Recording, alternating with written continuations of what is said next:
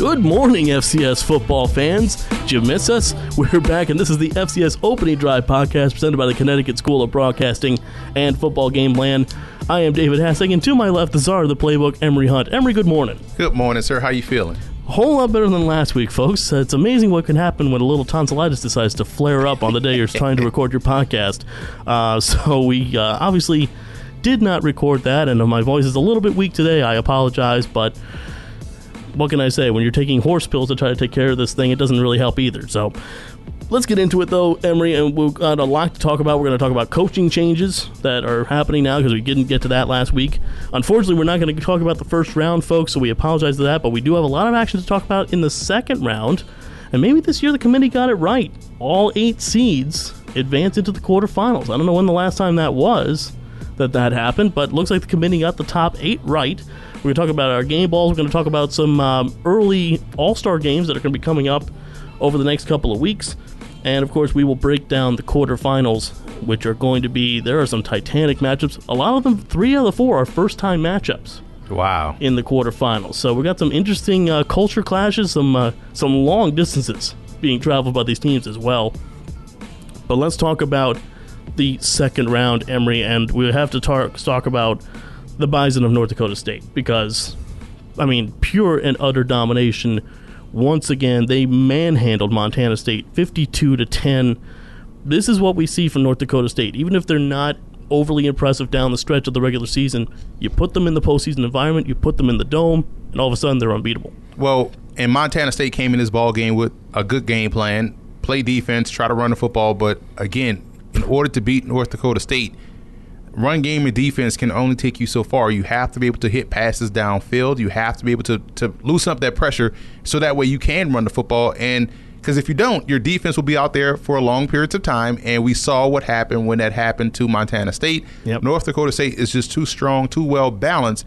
And I'm not surprised that they were able to win this game in impressive fashion. Well, there was one point you texted me at one point. I think it was Lance Dunn. At one point, had six carries and four touchdowns. right. It's just like it, it's one of those things where again, in the regular season, each one of these games, you know, each one of these running backs for North Dakota State had good games. Right.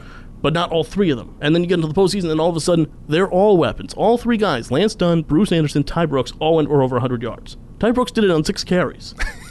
like, what are you supposed to do when you're. I mean, again, Montana State's not a bad defense. At all. They're not a bad team. They made to be look like amateurs. You're going to need a very, very special defense to stop North Dakota State this year. Well, they got one coming up next week. We'll talk about that later on in the show. Let's move on to the number two seed, Weber State.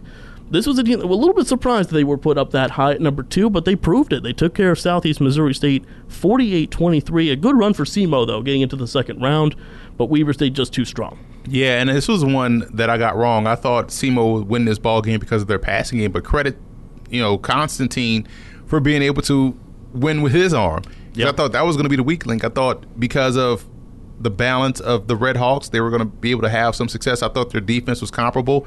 Weber State's defense is obviously great, and I thought because of the balance of SEMO, they were going to have some success in this ball game. They had success early, and they stalled, and Jake Constantine did a great job in throwing the football, providing balance to that offense, and that really is what killed Southeast Missouri State. In addition to Weber State's defense really holding court like they've done all season long. Exactly. I mean, you talk about that defense. Uh, Jordan Preeter, two interceptions uh, in this ball game, including including bringing one back for a score. Uh, so Weber State and you talked about Constantine, four touchdown passes this in this game. They all came in the second quarter. Yeah, and that that's that's bang, really bang, when bang, they ran away with this game because again. Southeast Missouri State had a lead. They had a little bit of control in this game, and then Weber State just turned it on, just outpaced them, and really just blew this game out.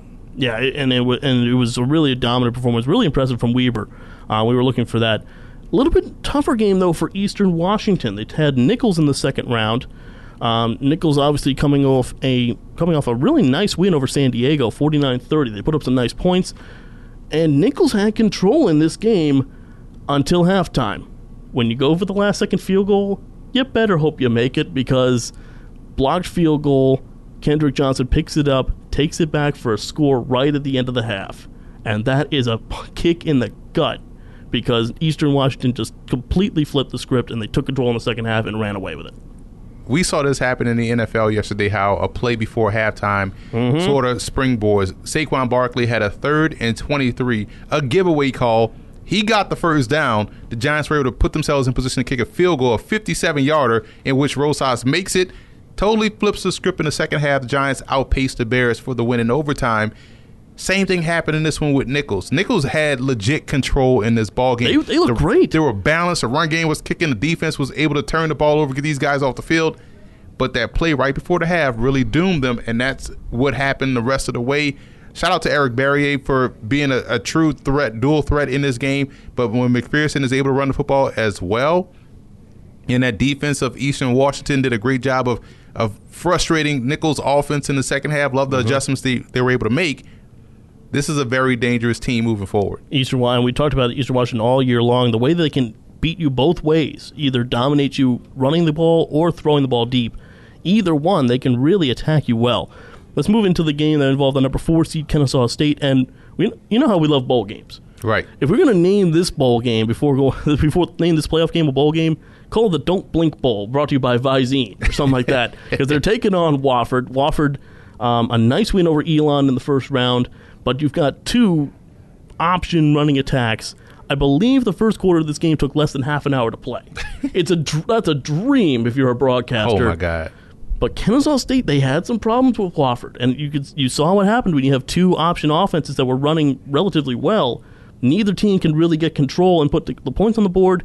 Kennesaw gets the late win, thirteen to ten over Wofford. and you add the third element in this ball game. The weather was terrible. Oh, it was brutal. So it was a torrential downpour, sloppy field, and the turnovers. Both teams just Ugh. really couldn't get out of their own way. So this one legitimately could have gone to either team. Yeah. So if you're Kennesaw State, you're glad you got out of there with a win. Mm-hmm. eh, You know, in that weather, in this, you know, in those conditions.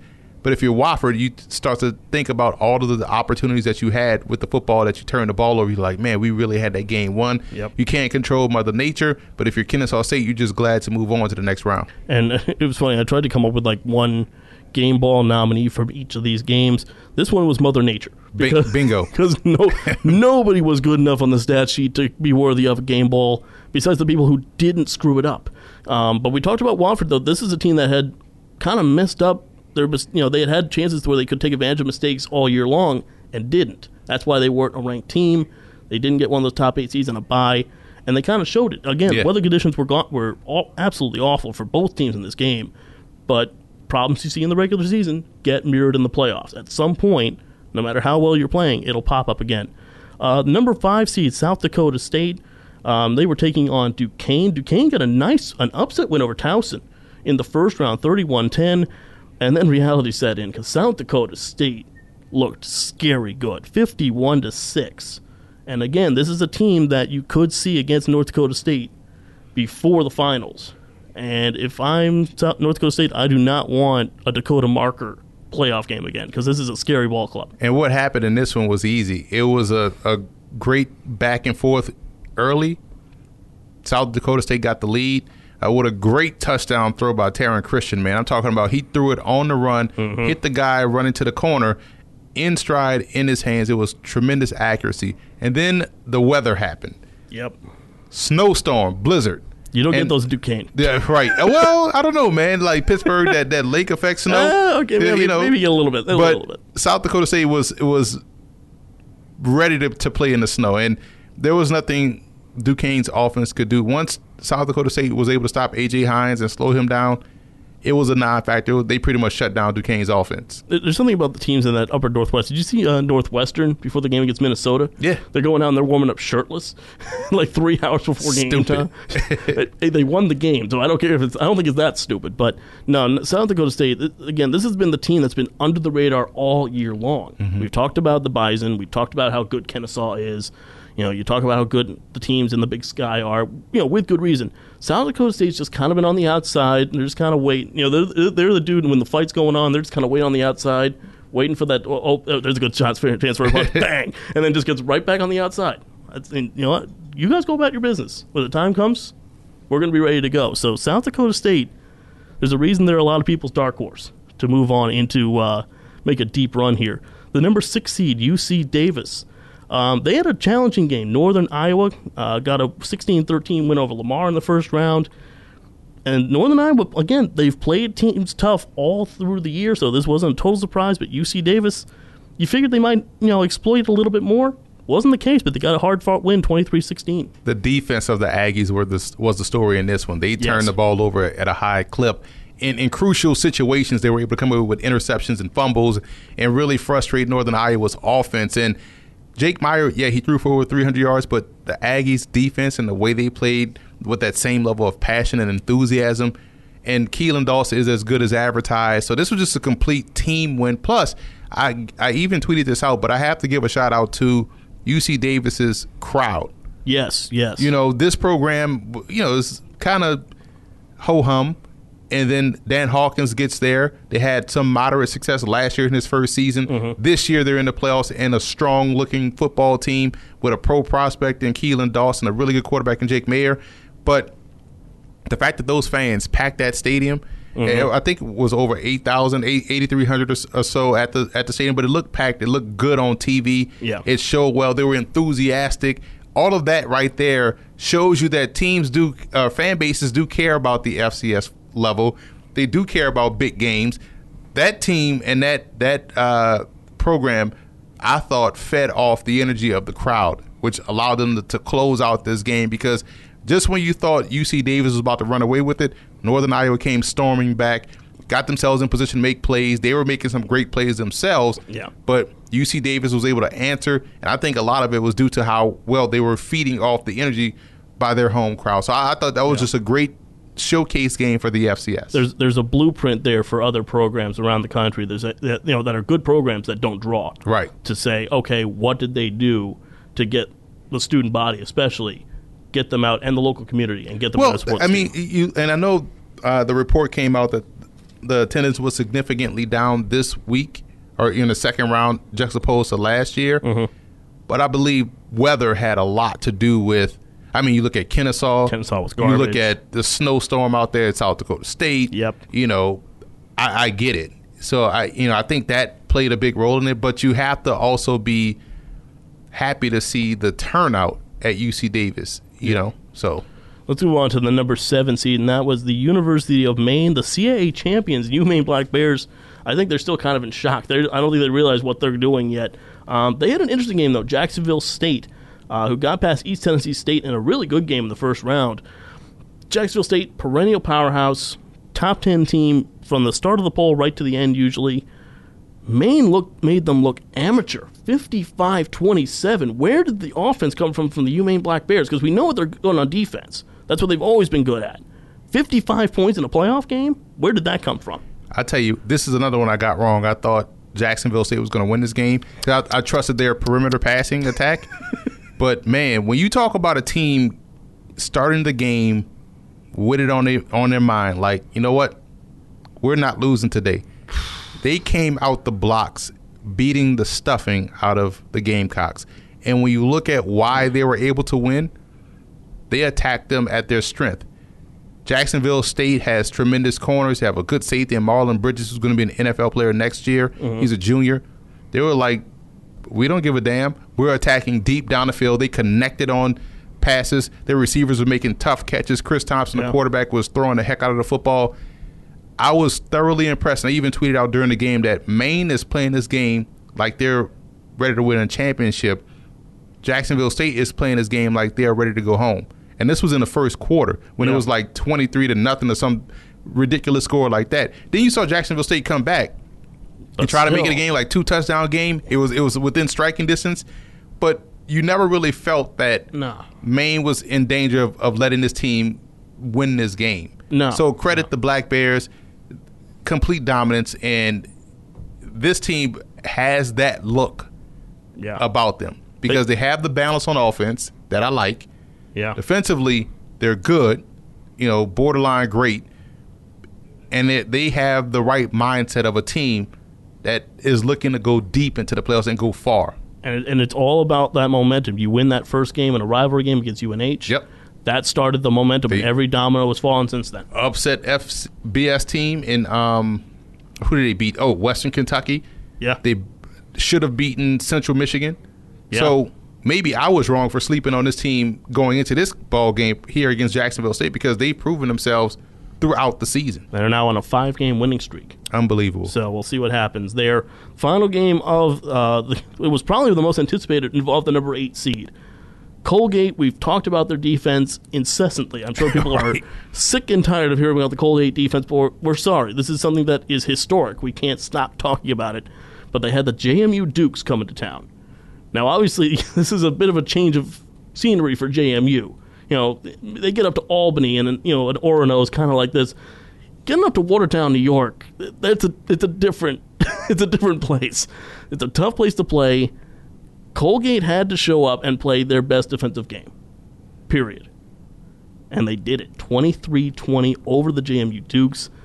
2 years ago's national champion, last year's runner up, knocked out in the second round. And then, of course, Coach Houston after that decides, nope, I'm moving up to the F- FBS, which had been rumored. We'll get to that in a second. But Colgate pulls it off again, and five interceptions on defense. They did. They were. They, I don't care what conference you're coming from. Come on, well, let's play. Let's go. And they pulled it off again. Man, it, What is this happening? game this game was impressive from a defensive standpoint because I thought the their offense struggled against a very good defense in James Madison. True. I thought James Madison came ready to play. True. uh, especially in the secondary. Man, they, they were as good as advertised. And it was about it came it came down to which quarterback was going to make the least amount of mistakes. Right. JMU five interceptions. Come on, man! Like you, you can't win like that. But there's a reason why Colgate was the way they were, and I'm glad they got this particular win against this particular opponent in this particular fashion because their offense didn't play his best game. No. They needed their defense to really come through multiple times, and they came through a bevy of times. And credit Grant Breneman for his running ability because Yes. that helped him out and helped him overcome some inaccuracies in throwing the football in this ball game. But this is the mark of a team that's a quote unquote champion. This was a tough matchup for Colgate Yeah. along the line of scrimmage because James Madison is good on both sides of the ball up Right. front. Colgate had their challenges up front with their offensive line, but their defense was able to frustrate the pocket. Secondary was able to make plays on the ball consistently. Rarely saw them drop an opportunity to make the interception. They made those plays. And you like how this team still was able to win without playing their best game. That's impressive. And exactly. And you talk, you talk about too going into this game. Their last game was against Army. Right. which again is a game they lost to lose their perfect record. But yeah, again, you have to wonder about what kind of tune-up is that. You, know, you go from an option offense that you're facing on the O line. You know how you disrupt that defensively. Now you got a CAA team. How do you disrupt that defensively? Because again, it's a, it's a similar size but more physical instead of instead of a movement. We'll talk about the matchup later on, but they're kind of moving up the ladder in terms of the defenses and their and the offense that they're facing here, moving along with their season. Uh, game balls for this week. Um, let's start with the running back from UMaine, Ramon Jefferson, 26 carries, 186, two scores uh, for the Black Bears in an incredible offensive performance against Jacksonville State. Well done. I mean, he played well, man, and that right there gets you gets you the game ball. And they were dominant up front. They ran the ball well. They threw the football well vertically down the field. I was very impressed. I'm going to give a game ball to Colgate's defense, number one, for the five turnovers. But Yes. Grant Kramer of Drake, An under the radar game. folks. under the radar game, last minute sub in for Incarnate Word. Oh, we'll play Iowa State. Let, let's see what happens. Drake almost pulled off the upset. Almost game. pulled off the upset. They did pull off the upset in uh, against the spread. They were 42 point underdogs and lost by three. With Grant Kramer throwing for 221 yards, three touchdowns, one interception in a pouring rainstorm.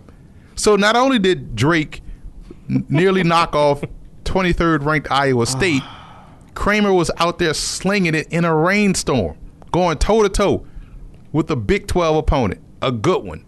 So shout out to Grant Kramer throwing the heck out of the football against Iowa State, making me look like a genius, saying that this guy was a pro prospect and he should have a big test today. And I truly believe he passed that test. So that's another game ball. That's definitely a game ball. Um, I'm going to go with Chris Puzzi, the uh, kicker from Colgate, three field goals. They needed all of them. including the game winner. They needed every point they could get. He came up clutch. They weren't from 50 yards, but you know what? As long as they go through, that's all that matters.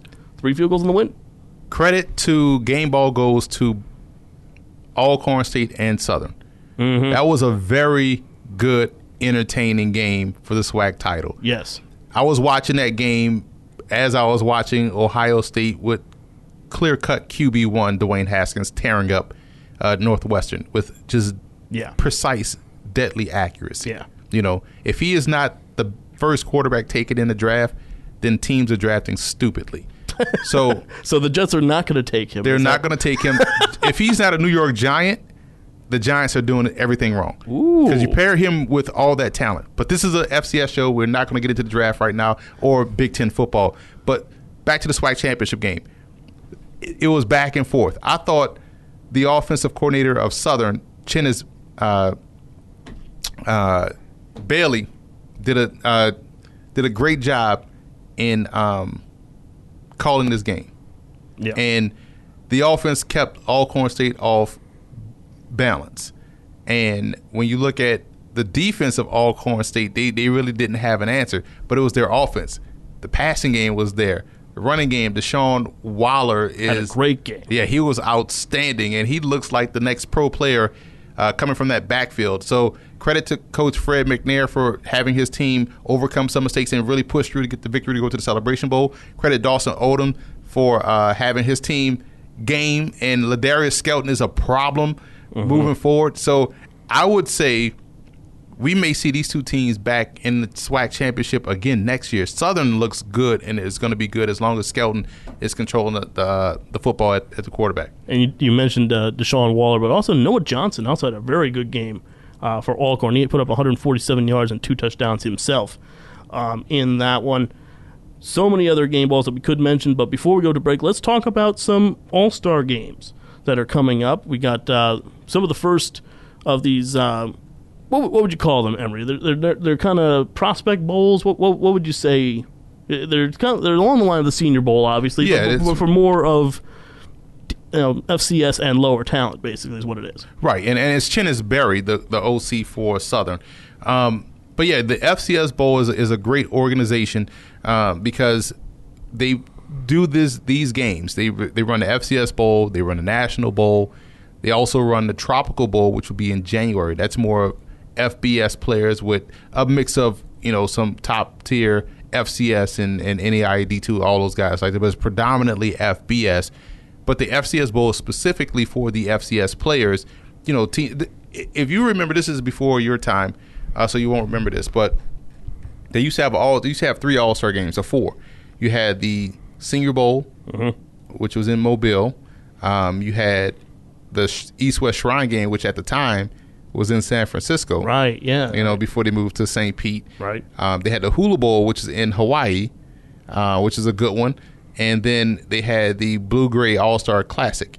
And the Blue Gray game was in Montgomery, Alabama. And this game was played Christmas Day. And the reason why you don't see the Blue Gray game anymore is because there's 45 bowl games. So this this game, the, the blue gray game, was supposed to be for it was essentially for teams that weren't playing in bowl games. So you had like a ton of talent, Yeah. giving them, and this was a great time for them to play. Obviously, it sucks playing on Christmas Day, but it was a great game. So without that, you have like now the NFLPA Shrine and Senior Bowl. So a lot of politics goes into these All Star games. So you're mm-hmm. going to see a lot of small school guys get squeezed out.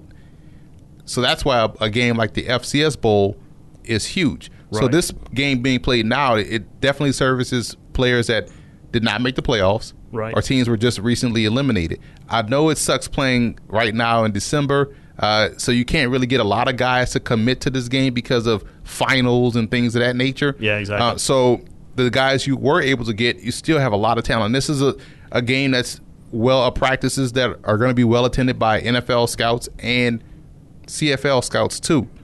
I did the Tropical Bowl, Bowl broadcast last year, um, and it was all NFL teams were there, all CFL teams were there, and I've broken down the rosters for the FCS Bowl and National Bowl every year. Right. Now I'll be the broadcaster on this game. So I'll be down there, There. Thursday and covering the event during you know the practices and also broadcasting the game. And so I just love the fact that they have an opportunity to put together a, a game showcasing talent at the FCS in Yep. front of scouts, and it should be a good collection of talent that we've talked about throughout the season. Let's talk about some of that talent. There's obviously quite a few names that um, we've mentioned here on the podcast before. What are some of the names you're looking at here that are that are on the rosters um, that we should keep an eye on for potentially getting also getting um, invitations to other All Star games? Well, I mean, you look at a guy that just recently played in the playoffs, and Matthew uh, Pike, um, Pike, I'm sorry, the, out of East Tennessee State, the offensive line, one of the best linemen in the SoCon. He's going to be down there, and you look at the job he did against Jacksonville State. That's a good matchup uh, to test how good you are as a quote unquote pro prospect because we know about Robinson, um, uh, you know, on the interior Right. defensive line for Jacksonville State, and the Gamecocks do a great job up front anyway, and, and provide a tough challenge. And he held his own. I mean, that offense really was moving the football at, at will against Jacksonville State. So I'm excited to see him down there. And Presbyterian's wide receiver, Deshaun Davis.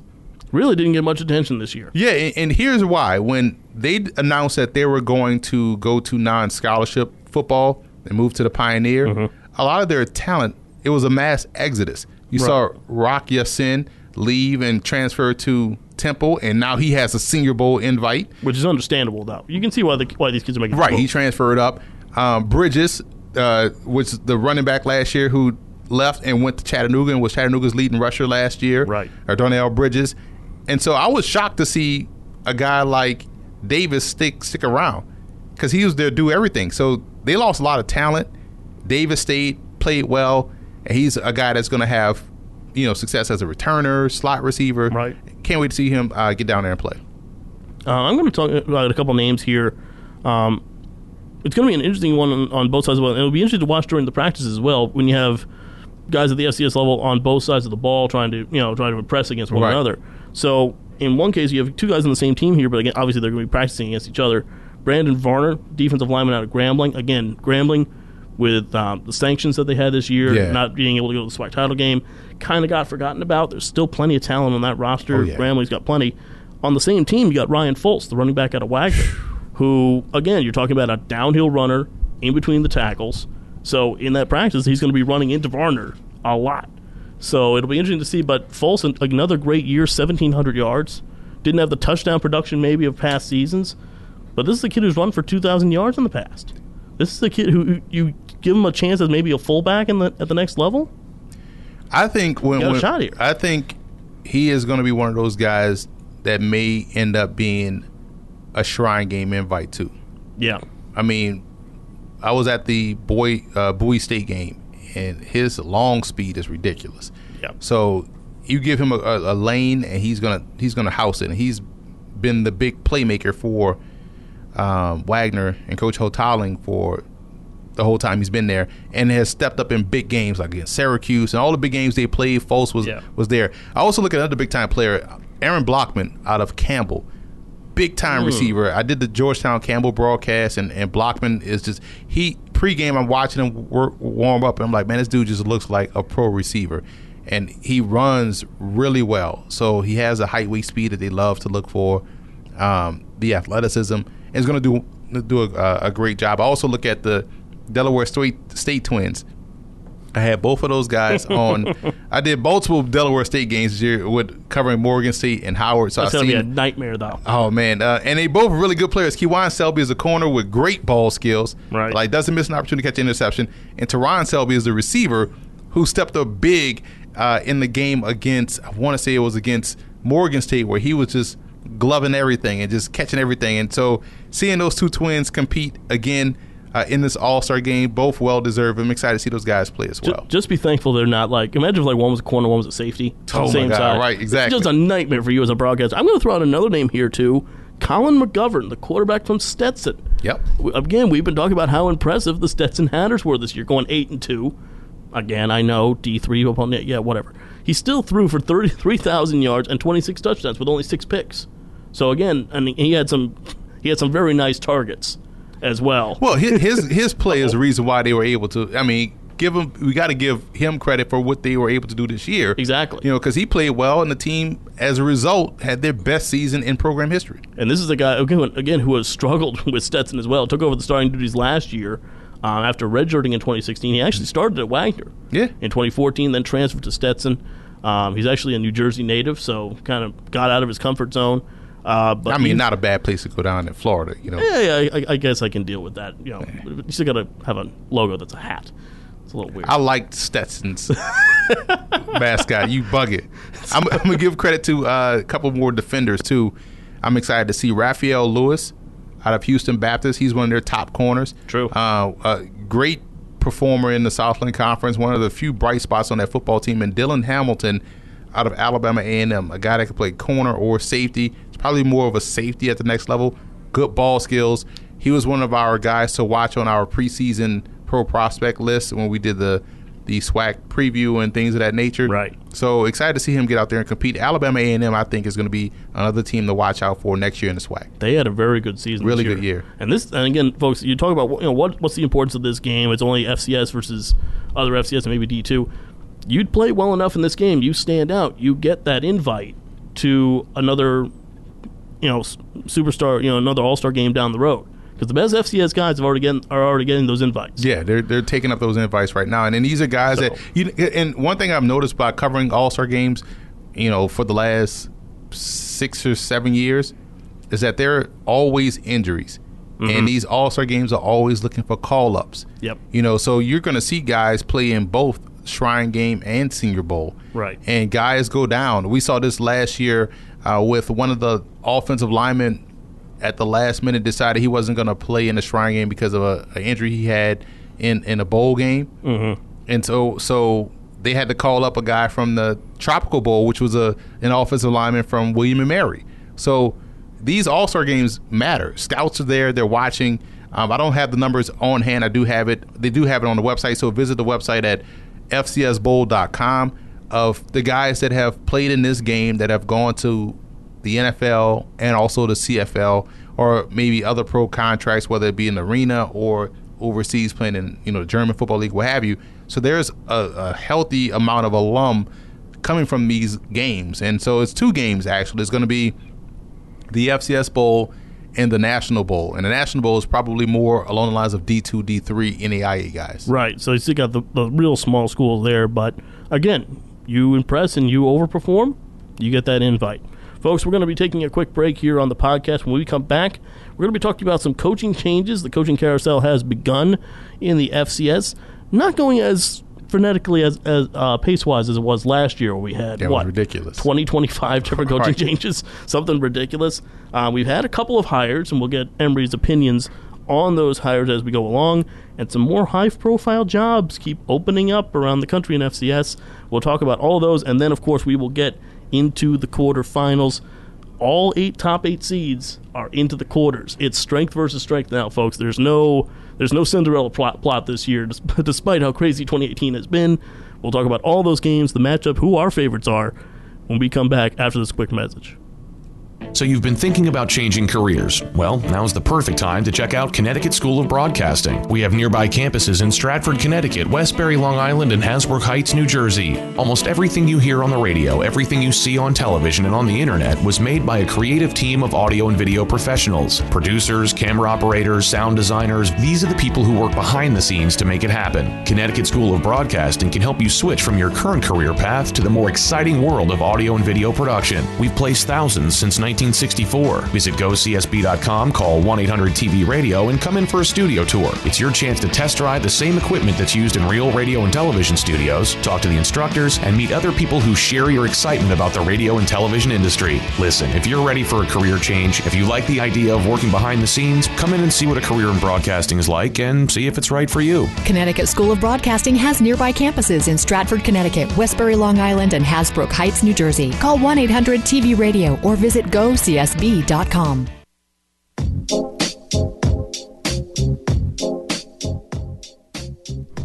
Welcome back, folks, to the FCS Opening Drive podcast presented by the Connecticut School of Broadcasting and Football Game Plan.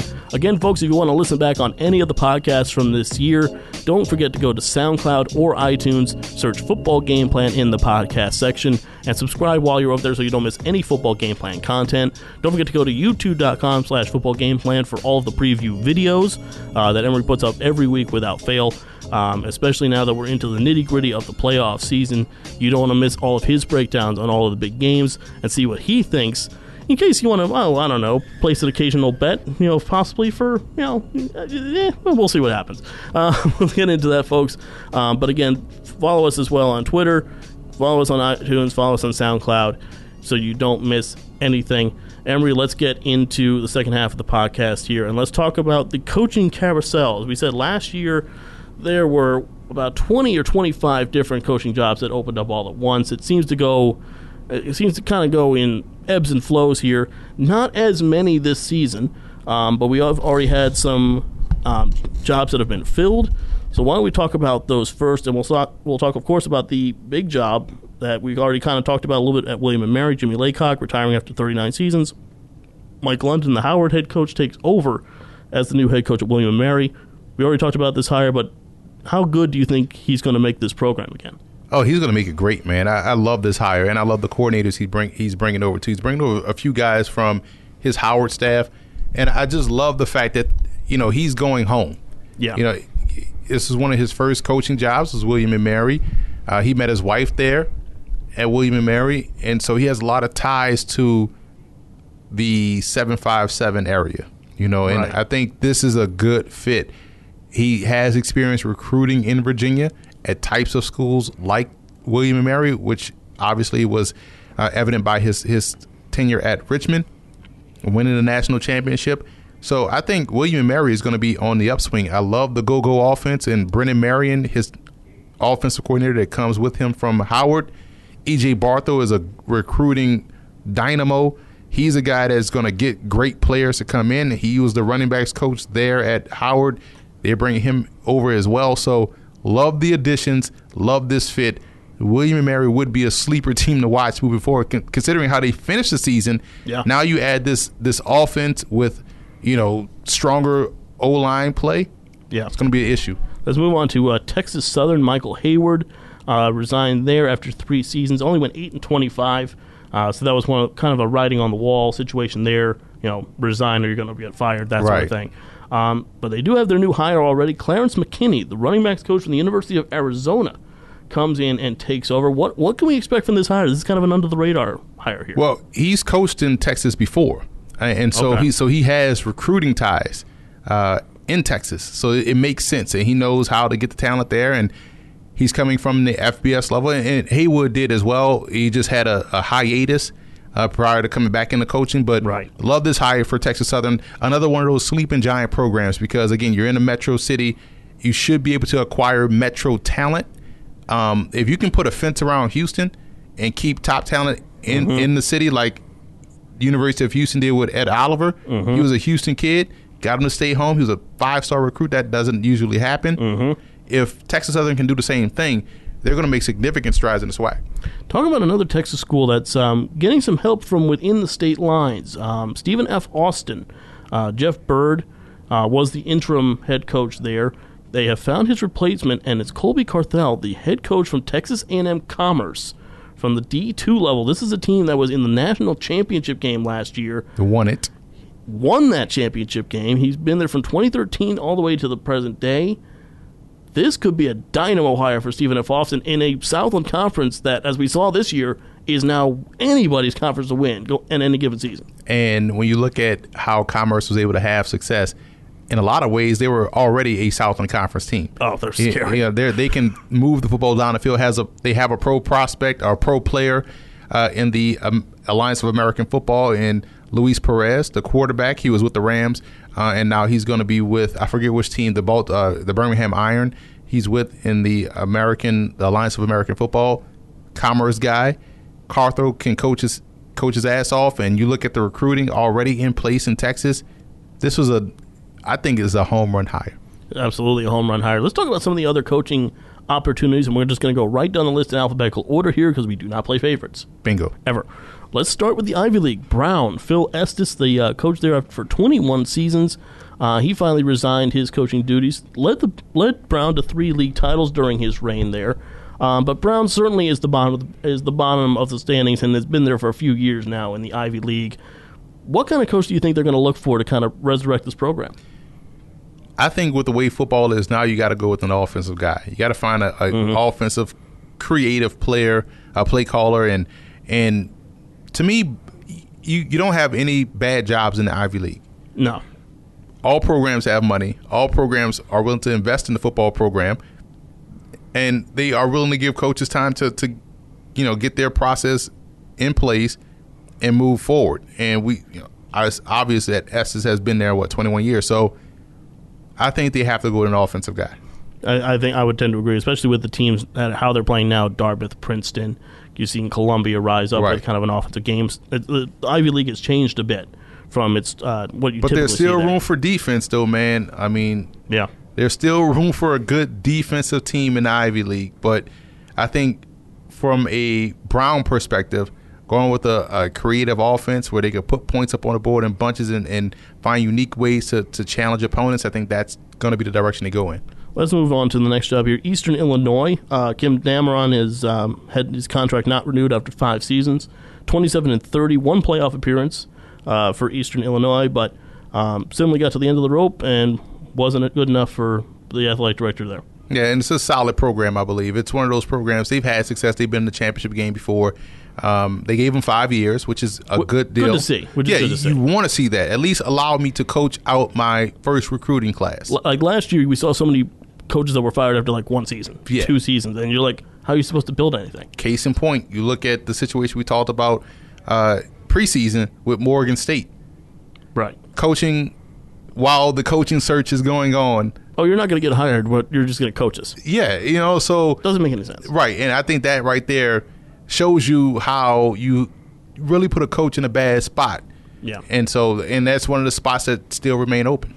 Let's talk about again the Howard job. Mike London, obviously moving to William and Mary, um, was 11 and 10 there in two seasons in charge of the Bison. What do you see Howard doing now? Obviously, they found something that that work was starting to really work. Now he's gone. What do you do as Howard? Do you stay in house? I think they stay in house. I think the name to, to keep an eye on is Vincent Brown, Okay. who is a great coach, and I'm surprised uh, that he didn't go with Coach London to William and Mary, but maybe he sees himself as the head coach at Howard, which is why he didn't go. And I think Vincent Brown and, and what he's able to do, uh, you know, he, he he was instrumental in seeing the turnaround on the defensive side of the ball. I think that right there is going to be probably the the direction they go. It'll be interesting to see who will his coordinators be if he gets a job on offense. This was rumored going into round two um, action this week, and it's come to fruition. The coaching opportunity at JMU. Mike Houston um, has decided to leave the Dukes after three, I guess, pretty successful seasons. Yeah, three decent Three seasons. se- yeah, moderate success. Not not bad. Uh, well, two national title games, including one championship win. Uh, so he's moving up to the FBS level. There's a lot of rumors of where he's going. It sounds like East Carolina might be where he's going. There was rumors that Charlotte might be involved, but then that got pulled. There's a whole bunch of different questions there. Um, but he had an incredible career with JMU. Who do you, how do you raise a legend that's taken this JMU team and really propelled it? Do you again? Do you hire in house? If the in-house staff stays, you, you know, like he may take this group all the way to East Carolina with him. Because I would- the same staff. Right. I, I would be interested to see how they play this situation out, man. That's this is a program that has FBS potential. True. You know, so True. Will that be part of the the new coach's contract? Or, Mm, I want to see movement toward right? Are, are we getting a guarantee here? So I'm interested to see who takes this job and which direction they can go in because this is a rare big time program that has an opening. at the peak. Bingo. At its peak, like Because next year's JMU team is going to be better than this year's team. like you, you thought William and Mary was a big job when it opened up. Right. All of a sudden, JMU's available, and all the coaches who were looking at William and Mary and like, oh no, wait, excuse me, what? Right. Um, hello, I'm back again. Um, let's talk about another T-. I'll give a name though that I think is would be a good hire. Uh-oh. He's the tight ends coach, but associate head coach at Memphis, Will Hall. Interesting. Will Hall was a head coach at West Georgia when they were when they were perennial playoff powers. Interesting. He took the job at my Louisiana Raging Cajuns as the OC. So he stepped down from the head coach, did the Joe Moorhead route, stepped down from the head coach, took the OC job at Louisiana. They they let go the coaching staff after one season. He landed at Memphis. And lo and behold, Memphis is doing great things offensively with the running back. They're kind of hoping they could get him on the defensive side. Of the ball, Exactly right. right right. And so I think with Coach Hall's track record of success on offense, he was the Harlon Hill Trophy winner, Right. Um, at the Division two level. So he that's the Division two Heisman. He won that. He became an excellent coach, and now as an offense, so he's coached at the Division two, FBS level. Now he's you know he's a name that I think a lot of people need to know. So to me, that would be a great hire for James Madison. Interesting. Three more programs to go here. Um, this next one is one of those things where what could have been, and that's McNeese State. Uh, Lance Guidry not having his contract renewed, three seasons, twenty-one and twelve. What happens if they get into the playoffs as they should have two years ago with nine wins? They didn't. This year they were favorites to win the Southland. They kind of really just collapsed under themselves, and they moved in a different direction here. Sleeping Giant program, man. I view this program in the same light as I do James Madison. Yeah. Whoever gets this job is going to have a turnkey situation where you're going to have a lot of talent Right. in a talent-rich state. I've said this before. Find me the terrible teams in the state of Louisiana at all mm-hmm. levels. yep. So you're gonna you you don't have bad teams at the FBS or FCS level in Louisiana. Yeah. All the teams are good, which speaks to the volume of talent at the high school level. Right. Whoever gets this job, you kind of figure it's going to be another Louisiana guy. You saw what Brad Laird did at Northwestern State, his alma mater, Right. but you could say the same thing about um, Guidry. He was a McNeese guy. Yeah. So whoever gets his job is going to do well. Let's move on to another uh, another longtime coach, um, Jerome Souers. Um, 21 seasons at Northern Arizona. A lot of long-standing coaches. Of course, Jimmy Laycock was the focus, but you Souers now retiring after 21 seasons. Phil Estes at Brown, 21 seasons. By the way, shout out to Coach Snyder at Kansas State, retiring after what 20 something seasons. After after like three, de- I can't- three about say, centuries. I can't. I can't even find a joke to make. There's so many. Um, but um, obviously, a good career for um, Coach Souers at Northern Arizona. 21 seasons, 123 and 114, um, five playoff appearances, one conference title. This is a Northern Arizona team that was pretty good last season. This year, they kind of fell off. They've had injury problems a lot the last couple seasons. But again, a program that in the big sky, there's certainly an opportunity there to grow this program. and I love the fact that they're going to keep coach around within the program. Yes. So he's going to have his f- hand, his fingerprints all over the program, and whoever is the new hire. So he's retiring from coaching, but not retiring from the Right. from the school, and, and you know he's going to be involved in the athletic program. So that's a great thing. Um, another situation where they've been quietly been able to recruit well in Flagstaff Consistent. They're a consistent consistently. program. If Case Cookus can ever stay healthy, but now he's going to be without his two top receivers because last year they lose Marks. This year Butler is going to the NFL. Yeah. So Cookers is going to have to break in some new receivers. But this is another situation where it seems like there's always talent on this football team. Yeah, for sure. One other um, coaching job that is currently unoccupied, and that's the job at Sacramento State. Shocking. Uh, Jody Sears fired after five seasons, 20 and 35. Um, certainly looked like he was turning that program around the last two or three years, especially. Um, but not much patience. And again, this is kind of a, it's a weirder program though because it is in California, but you're talking Northern California, so you're not talking about as big of a football hotbed as you would get down in Southern California. There's some challenges to this job as X State. Yeah, and, and he was. I thought he was building in the right direction. I, you know, No, definitely. You got guys that are in the NFL playing from Sacramento State. You also have a guy. You lost your top pass rusher uh, this year due to injury um, in Obina, the the outside edge rusher. So he had some challenges, but he was able to bring in top talent and had developed that talent. So I think this is another one of those sleeping programs that someone's going to get and have a UC Davis type situation. Absolutely, and we'll keep an eye out, folks, on all of these um, coaching opportunities. There, sometimes there are more firings the next couple of weeks.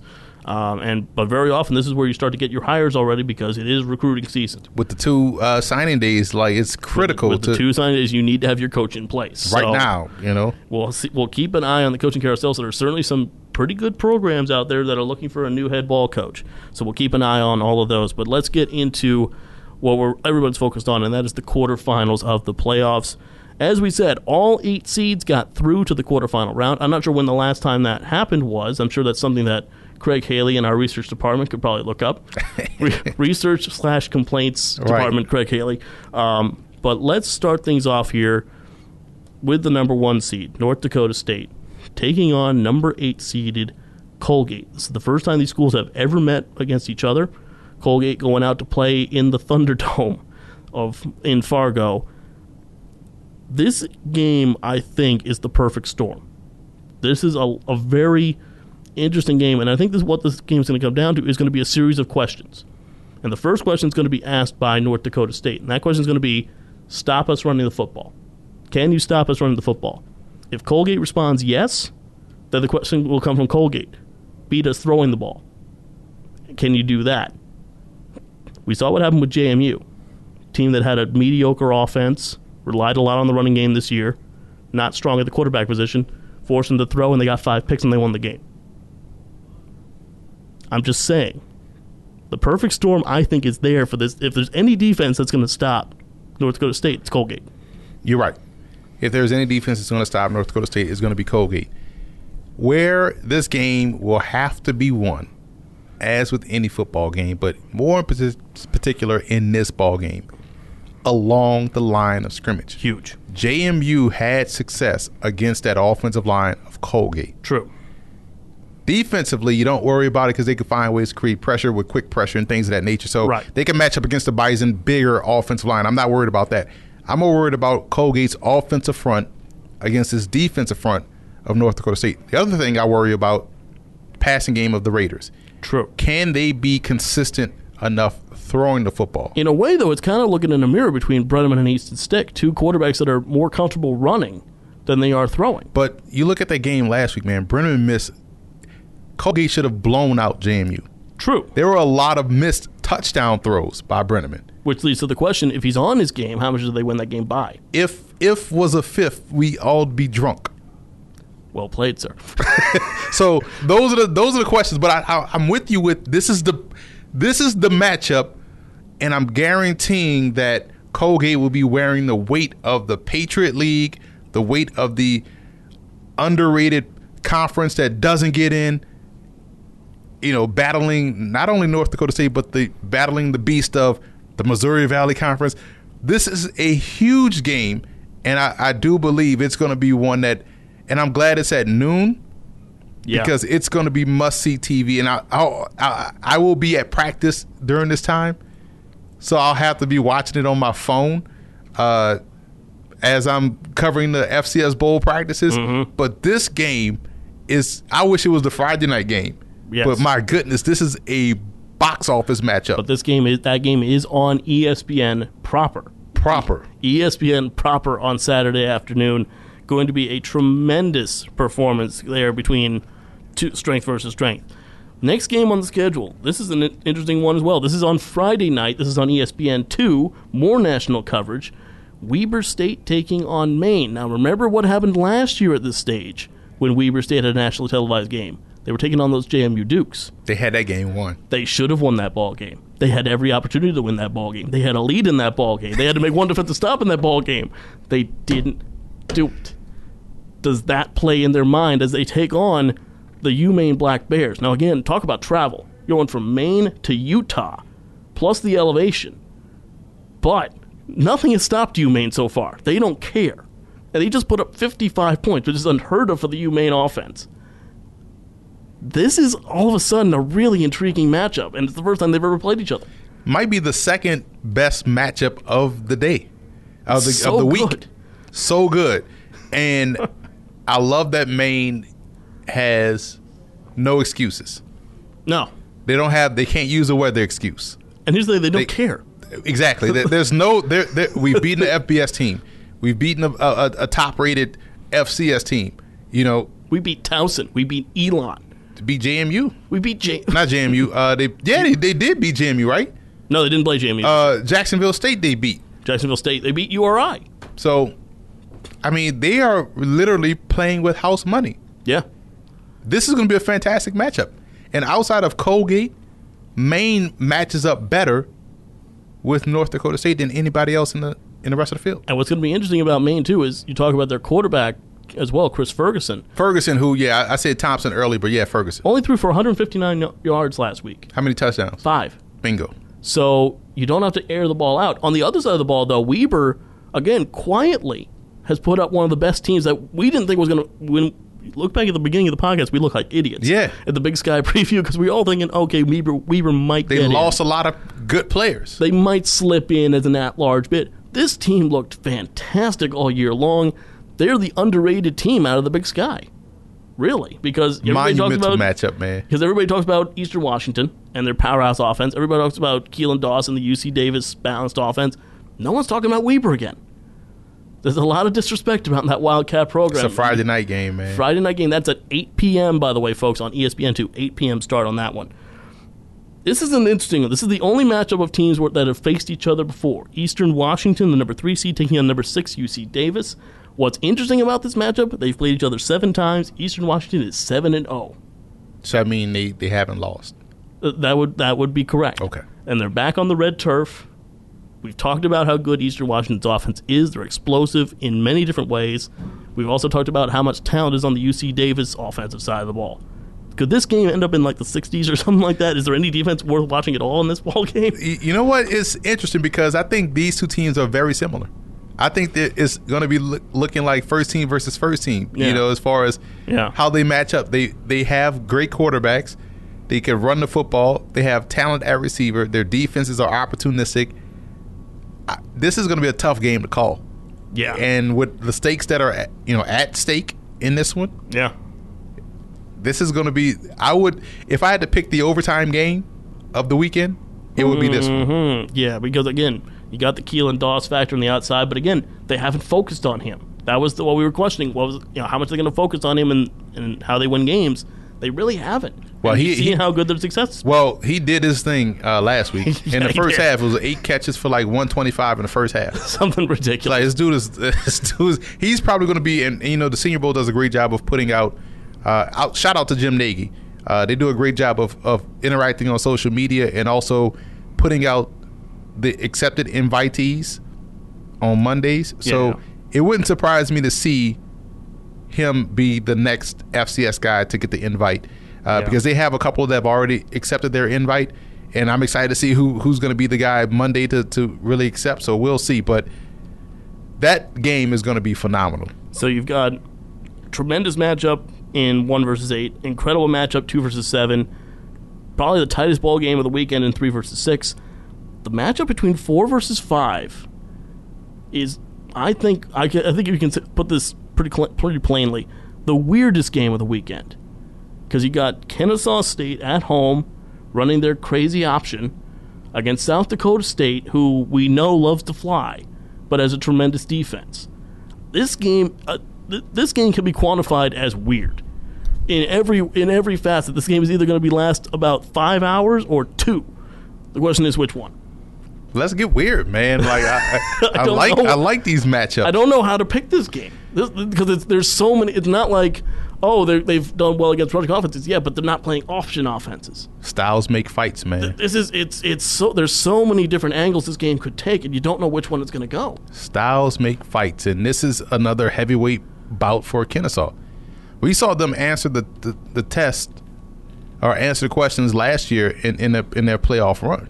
Last last week, last two weeks for them have been their wake up call. They had that six overtime game against, or seven overtime game against Jacksonville State, and then they had the really tight ball game against Wofford. I think that's a wake up call for them. Yeah, and, and so you look at South Dakota State. I mean, how good have they been? Silently, almost silently, never mind quietly, silently. They've been ninjas over here. I mean, they've got a decent defense. They're top fifty in most of the defensive categories. They're only allowing twenty points a game. That's thirteenth in the in the FCS right now. But offensively, they're 9th, twenty fourth, sixteenth. They're putting up forty five point nine points a game. That's number two. Like th- this is a really good. They're averaging 500 yards a game on offense. Find me the downside. That's what I'm saying. This is a team that's completely complete, they're being completely ignored. Completely, they're being ignored. Like you, you know how you're you're cooking Thanksgiving dinner and you like you swear you're smelling something burning, and Grandpa's like, "No, it's, there's nothing wrong with my turkey. There's nothing wrong." No, I swear, there's something. no, there's nothing wrong over here. There's uh, like, no, no, no. We're we're being killed right now. there's, there's nothing. We got to get out of here. South Dakota State is that team where you don't you, you don't expect anything from them, and yet look what they've done. They they should have beaten South North Dakota State in the regular season. Listen, I'm trying to get you to say something, and you're not. here's it. here's the question I have about this ball game. Weather. True. If they're dealing with snow, now we've seen option work in rain. well, remember this is in Kennesaw. This is in Georgia. Oh, so they're traveling. Oh, Kennesaw is at home. They're the higher seed. oh. That's what makes it interesting. So you get out of your cold weather, but then again, you have a chance for a torrential thunderstorm. Like right, welcome to the south, right? in the south every day. Right. So, So I don't know, man. I think you're gonna see good weather in Georgia. That's North Georgia, so you might see some cold. You won't see snow, but you'll see some Yeah. cold. You, There's, mountains. There's, there's some weird climates in this game. You got Kennesaw, Georgia. You got the Dome in Fargo. Then you've got Eastern Washington on the red turf. But then you have the altitude in Weber. Yeah. There's some four very distinct climates at these ball and How uh, how is the altitude in Maine? Because that's like East Canada. It, it well, you're again, you're on the ocean. There are some mountains. You get you get up where Orono is. There are some mountains, but it's not way. like the elevation in the Midwest. Oh no, it, it's not. It's not. It's not Rocky Mountain elevations. I can tell you that. So it'll be. Again, I, I, the question is now. You talk. You see NFL teams deal with this when they play games in Mexico. How early do you travel out to adjust the conditions? It's so funny to think of high elevation below the equator. It's so weird. It doesn't make sense, right? It's so weird. It, it doesn't. I was like, man, Mexico City is higher uh, has higher elevation than Louisiana, which is below sea level. Yeah. and it's, it's, it's bizarre. Love the way the world works. but it's going to be some intriguing ball games. We'll see if those conditions maybe affect some teams. You know, South. Imagine if you get a game and it's like in the mid 50s down in Kennesaw with like 60 percent, like 75 percent humidity. That's not going to be the useful, the usual uh, conditions for South Dakota True. State. I, I've never been to Maine. It, it's a great place. I've, I have I, out of the 50 states, um, 51 if you count Puerto Rico. Yes. Um, out of the 50 states, 52 if you count Guam. But out of the 50 states, I have I think maybe I haven't been to 17, maybe Maine's a fun place, man. I'm telling you. Well, maybe 20 states I haven't been to. next year road trip to Orono. Yeah. Next year we take a road trip up to Orono. We'll, I'll show you a good time up in Portland before we get there because there's not much in Orono. I was about to say, it- we stop in Portland to have fun, then we go to Orono. how far is Orono from Augusta? from Augusta? Probably about an hour. Man, it's like literally It's- southeast Canada. It's north of it's north of Bangor. So you get north of Bangor. Damn, you're that, getting that's the Canada. only other city I I know in Maine. So it's past all three of those cities: Portland, Bangor, Augusta. This PSA is brought to you by the State of Maine Exactly. Tourist Association. Folks, let's that's going to wrap things up here. We've got some incredible quarterfinal matches. Again, two of the all these games are on ESPN's family of networks and platforms. The UC Davis Eastern Washington and South Dakota State Kennesaw games are on ESPN three. Those games, um, the Kennesaw game is at two o'clock. Eastern Washington UC Davis is at four o'clock. Those are on ESPN three. Friday night, 8 o'clock, Maine at Weber State. That's on ESPN 2. And at noon on Saturday, ESPN, Colgate at the Bison. And Sunday at 9:30 a.m. will be the FCS Bowl, which you'll you could find the broadcast on Flow Football, flofootball.tv. 1:30 p.m. the National Bowl, FloSports, flofootball.tv. I will be the color analyst for both, but follow me all throughout the week because you'll see all of my practice video highlights and all the highlights from uh, the the weeks of practices and things of that nature. And s hopefully soon as well, we're looking at award season coming up soon. We're also looking for updates from uh, in conference awards. We're looking for the Bushnell Cup winners coming out today from the Ivy League. So keep an eye on all of that. We'll keep keeping an eye on the co- on the coaching carousel. But these four games this week, folks, are going to be incredible. Find a way to get two or three screens going at once because you're going to need it. It's going to be a lot of fun. Thank you for listening in. Again, if you want to listen back on this podcast, subscribe to Football Game Plan on SoundCloud or iTunes. and Emory will have his video coming out later on in the week. Folks, thanks for listening in. We'll talk about the semifinals next week.